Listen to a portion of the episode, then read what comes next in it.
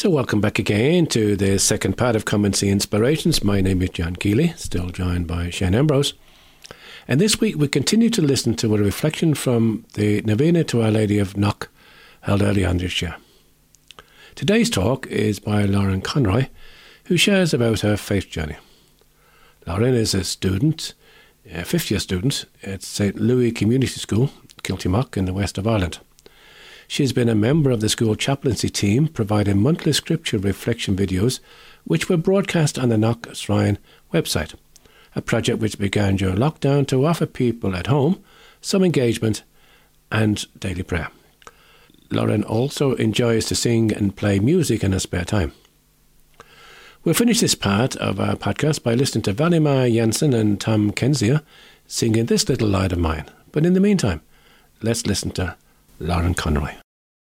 If you have faith, you can do things like this and much more. You can even say to the mountain, May you be lifted up and thrown into the sea.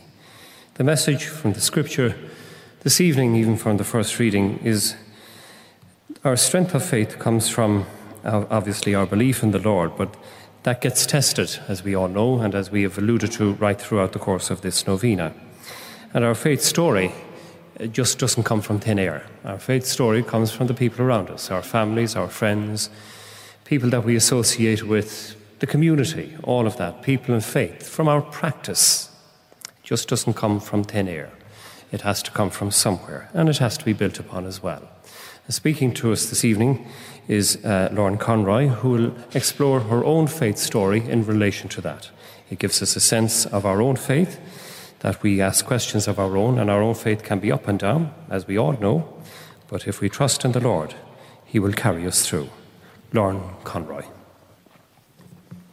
Good evening, everyone. My name is Lauren Conroy. I'm a fifth year student just down the road in St. Louis Community School in Kiltimagh. I'm also part of the chaplaincy team in the school and perhaps this is one of the reasons why I have been asked to share my faith story with you all today. It is a story of who I am as a young person of faith and how my faith has remained such an important part of my life, especially during a time when many would understand if we were at least a little lost. My faith journey began before I can even remember, when my parents christened me. Ever since then, my parents have always brought me to 10 o'clock Mass in Kiltimagh every Sunday morning. It has been such a ritual in our life that we even have a certain seat in the church that we still sit in today. I cannot remember a lot about my younger years at Mass, but I do distinctly remember participating in the Good Friday ceremonies in a very unorthodox way, much like a child would when having a bedtime story read to them. I'm sure you can all recall Jesus' comment to Peter about him denying that he knew Jesus in the lead up to his trial in Jerusalem. For me, I waited until I heard the line, before the cock crows three times, and then I would shout out, cock a doodle doo, putting a smile on people's faces around me, much to the embarrassment of my mother. However, I soon grew up and was able to understand faith more deeply and in recent times have come to realize for myself, much like Peter, how easy it can be to deny your faith depending on who you're in company with. I made my first Holy Communion when I was eight years old.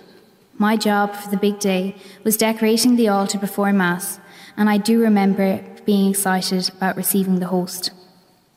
The preparation ahead of the day was a real family event. My entire family came with me to choose my communion dress, and lots of extended family came home for the day. It was extra special too, because I made my first Holy Communion alongside my twin cousins, so it was a big family celebration for us all. I received lots of rosary beads and prayer books from everyone, but one thing I remember getting was a cross and chain from my grandparents. They said, Keep this safe, Lauren, this is special. Reflecting on my faith story, I can really see that it has been generational for me. My faith was handed down to me by my parents and their parents before that.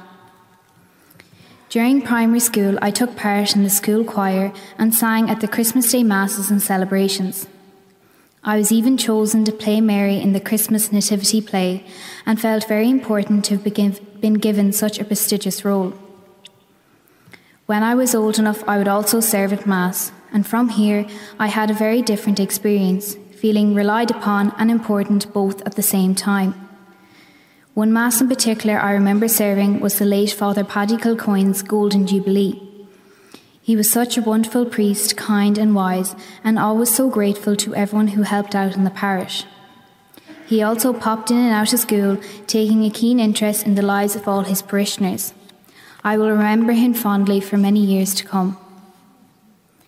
Another milestone in my faith life was my confirmation. For this, I picked the name Julia after my nanny who'd passed away four months before I was confirmed. As she was the only grandparent that would not be with me on the day, I wanted to honour her and the faith she'd passed on to me, and of course, to feel she was with me on this special day in my life. That year in particular, Father Kilcoyne made a special effort to visit us in school and talk to us each week. He would tell us lots of stories about Jesus and how we were to model our lives on him. Some of the stories of Jesus that I enjoyed learning about the most were the parables he told and miracles he performed. My favourite miracle stories were the ones about Jesus healing others, that in times of sickness, Jesus may help to make you better. It was through these stories that I came to understand that God helps you through difficult and hard times in your life and in times of sickness. As I grow older, I'm only now beginning to understand what that actually means and that it is not always in ways that you would ask for or expect. When I moved into secondary school, it was obviously a big change, as it is for any young person. I remembered my Nana talking about being involved in the Legion of Mary in her parish. She really enjoyed being in the Legion of Mary, and she was chosen to crown Our Lady with flowers. Her favourite hymn was Queen of the May. I heard about the chaplaincy team that was in the school. They organised times of prayer and religious services in the school. As I was doing this outside of school, I wanted to take it up in school too. I had known from my own experience and from the joy I saw my Nana have had with the Legion of Mary that having a faith group to whom I belonged would be something that I too would enjoy.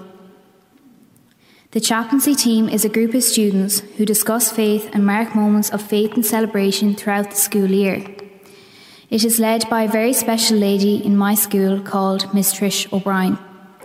She is very talented and has given me the encouragement and belief in myself to share my faith story with you all today.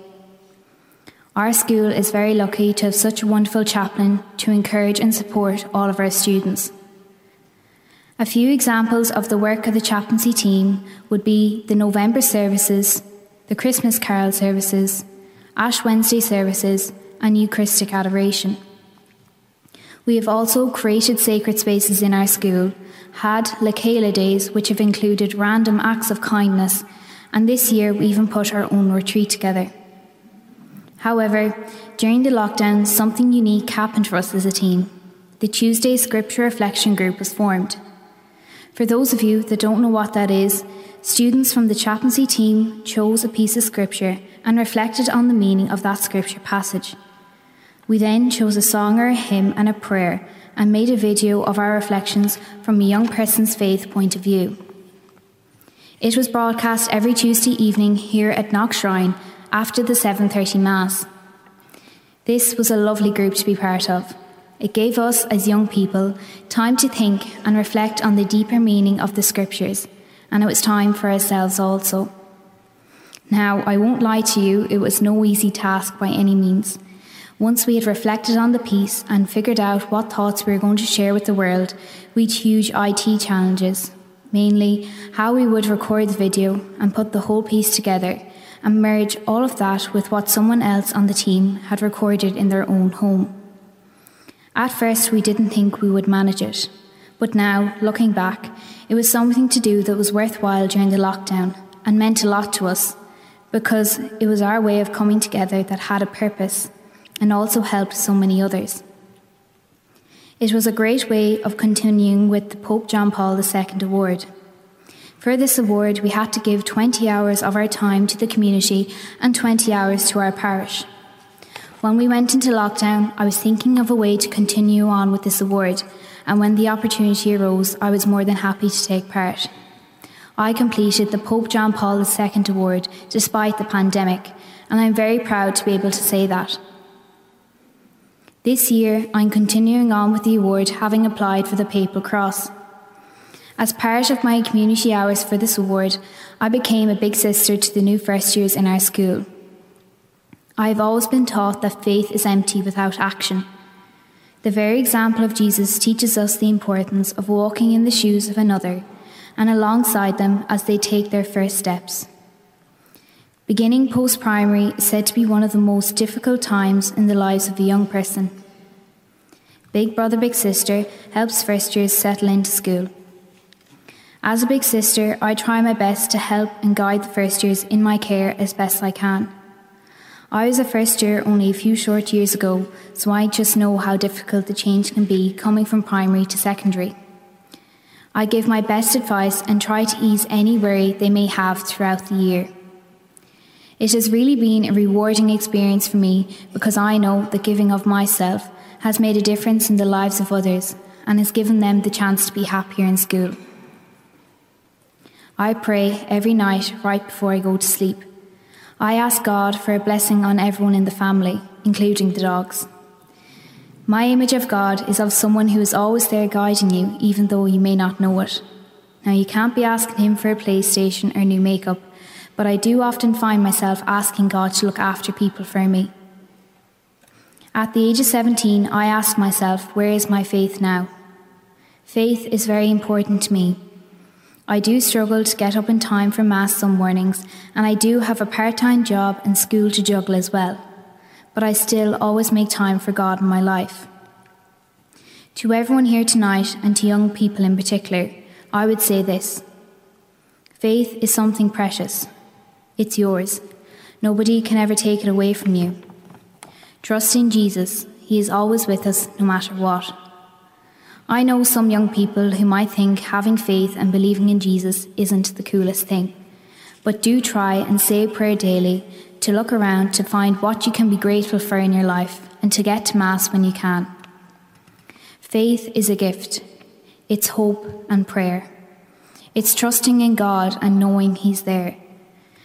Faith gives us courage to tackle the seemingly impossible, as well as the determination to see it through. This for me is like my motto in life and reminds me that there is no challenge that I cannot face knowing that God is with me. In return, I must choose to face challenges that come in my way in life because I can trust that no matter how steep the climb, I am never alone. I know that in many ways I am the exception today. I've been extremely blessed and very lucky to have such role models in my family to pass on their faith to me and the gift they have given me is not to be afraid of how faith can shape you if you trust in God. I would like to share my examples of this with you, if I may. My examples are my grandfather's. My grandfather Don is a very religious person. From a young age, he went to Mass every day and said the Rosary every evening with his family. He passed this tradition down to my mother and her siblings, who in their turn passed it on to us, the grandchildren. He inspires me because he's taught me how to be a good person and how to live a good life and learn from Jesus. He's an active member of the congregation in his local church. He worked for Knock Shrine, dedicating his life to helping others. This was recognised when he was awarded the Benemerenti Medal in 2010. When writing my reflection for the Pope John Paul II Award, I was asked about someone who inspired me, and it was him. His faith became the reason why he helped others. It has given him joy, hope, and kindness that I can only dare to dream of. As I mentioned previously, part of the award is to get involved as a volunteer in your community. So I joined the Young St. Vincent de Paul conference in my school. This was something that was close to my own heart, as my other granddad Billy was one of the founding members who established the St. Vincent de Paul conference in Kiltimagh. When I joined Young St. Vincent de Paul, I knew I wanted to help people in my school and somehow mirror a little of the work my granddad had been involved in. I was honoured to be elected the chairperson of our youth conference, and we did lots of things in our school that have helped our students. We set up a stationery shop so students could buy all their stationery needs at affordable prices or for free if they hadn't any money with them. We did a uniform drive to recycle school uniforms at the end of the year, and we did several fundraisers during the run up to Christmas also. As I said earlier, faith for me means so much more when it is accompanied by action. When you see how helping someone out of a tough time can make such a difference, you begin to understand the commandment love one another. It is very much an act that keeps on giving. The more you love the other person, the more you feel the love of others yourself. It really is that simple. From a young age, my parents brought me to the novena. We would attend as many of the nine nights as we could. As a child, the highlight of the evening was the candlelight procession and saying the rosary. I might have missed a prayer or two trying to blow out my brother's candle, but it was all part of the tradition. My mother was also part of the Knock folk group, who always sang on the 15th of August, and if I was lucky enough, I was allowed to join them. My mother loved being part of the folk group, and this is where my love of music also developed. We as a family would bring up the gifts also, and so attending the novena was something we did as a family and were involved in as a family. On an evening like this, it is very hard for me to believe that this is where I am right now. This is now part of my faith story, sharing with you where my, fam- where my faith has led me so far in my life. I know my family are very proud of me, not because I'm standing here, but because of who I am and how I'm shaping up. But I've never been on this journey by myself. I have held the hand of God who loves me, and I've trusted in Him. I know that this is very much the beginning, that I'm being moulded and shaped by the people of faith in my life, and for that I'm very grateful. Christ is behind me in the grandparents I've been so lucky to have known and loved. Christ is beside me in the family, my parents and brother, that I am so blessed to have. And Christ is on my right and left in the people I meet everywhere I go. May all of you find Christ all around you every day of your life. Amen.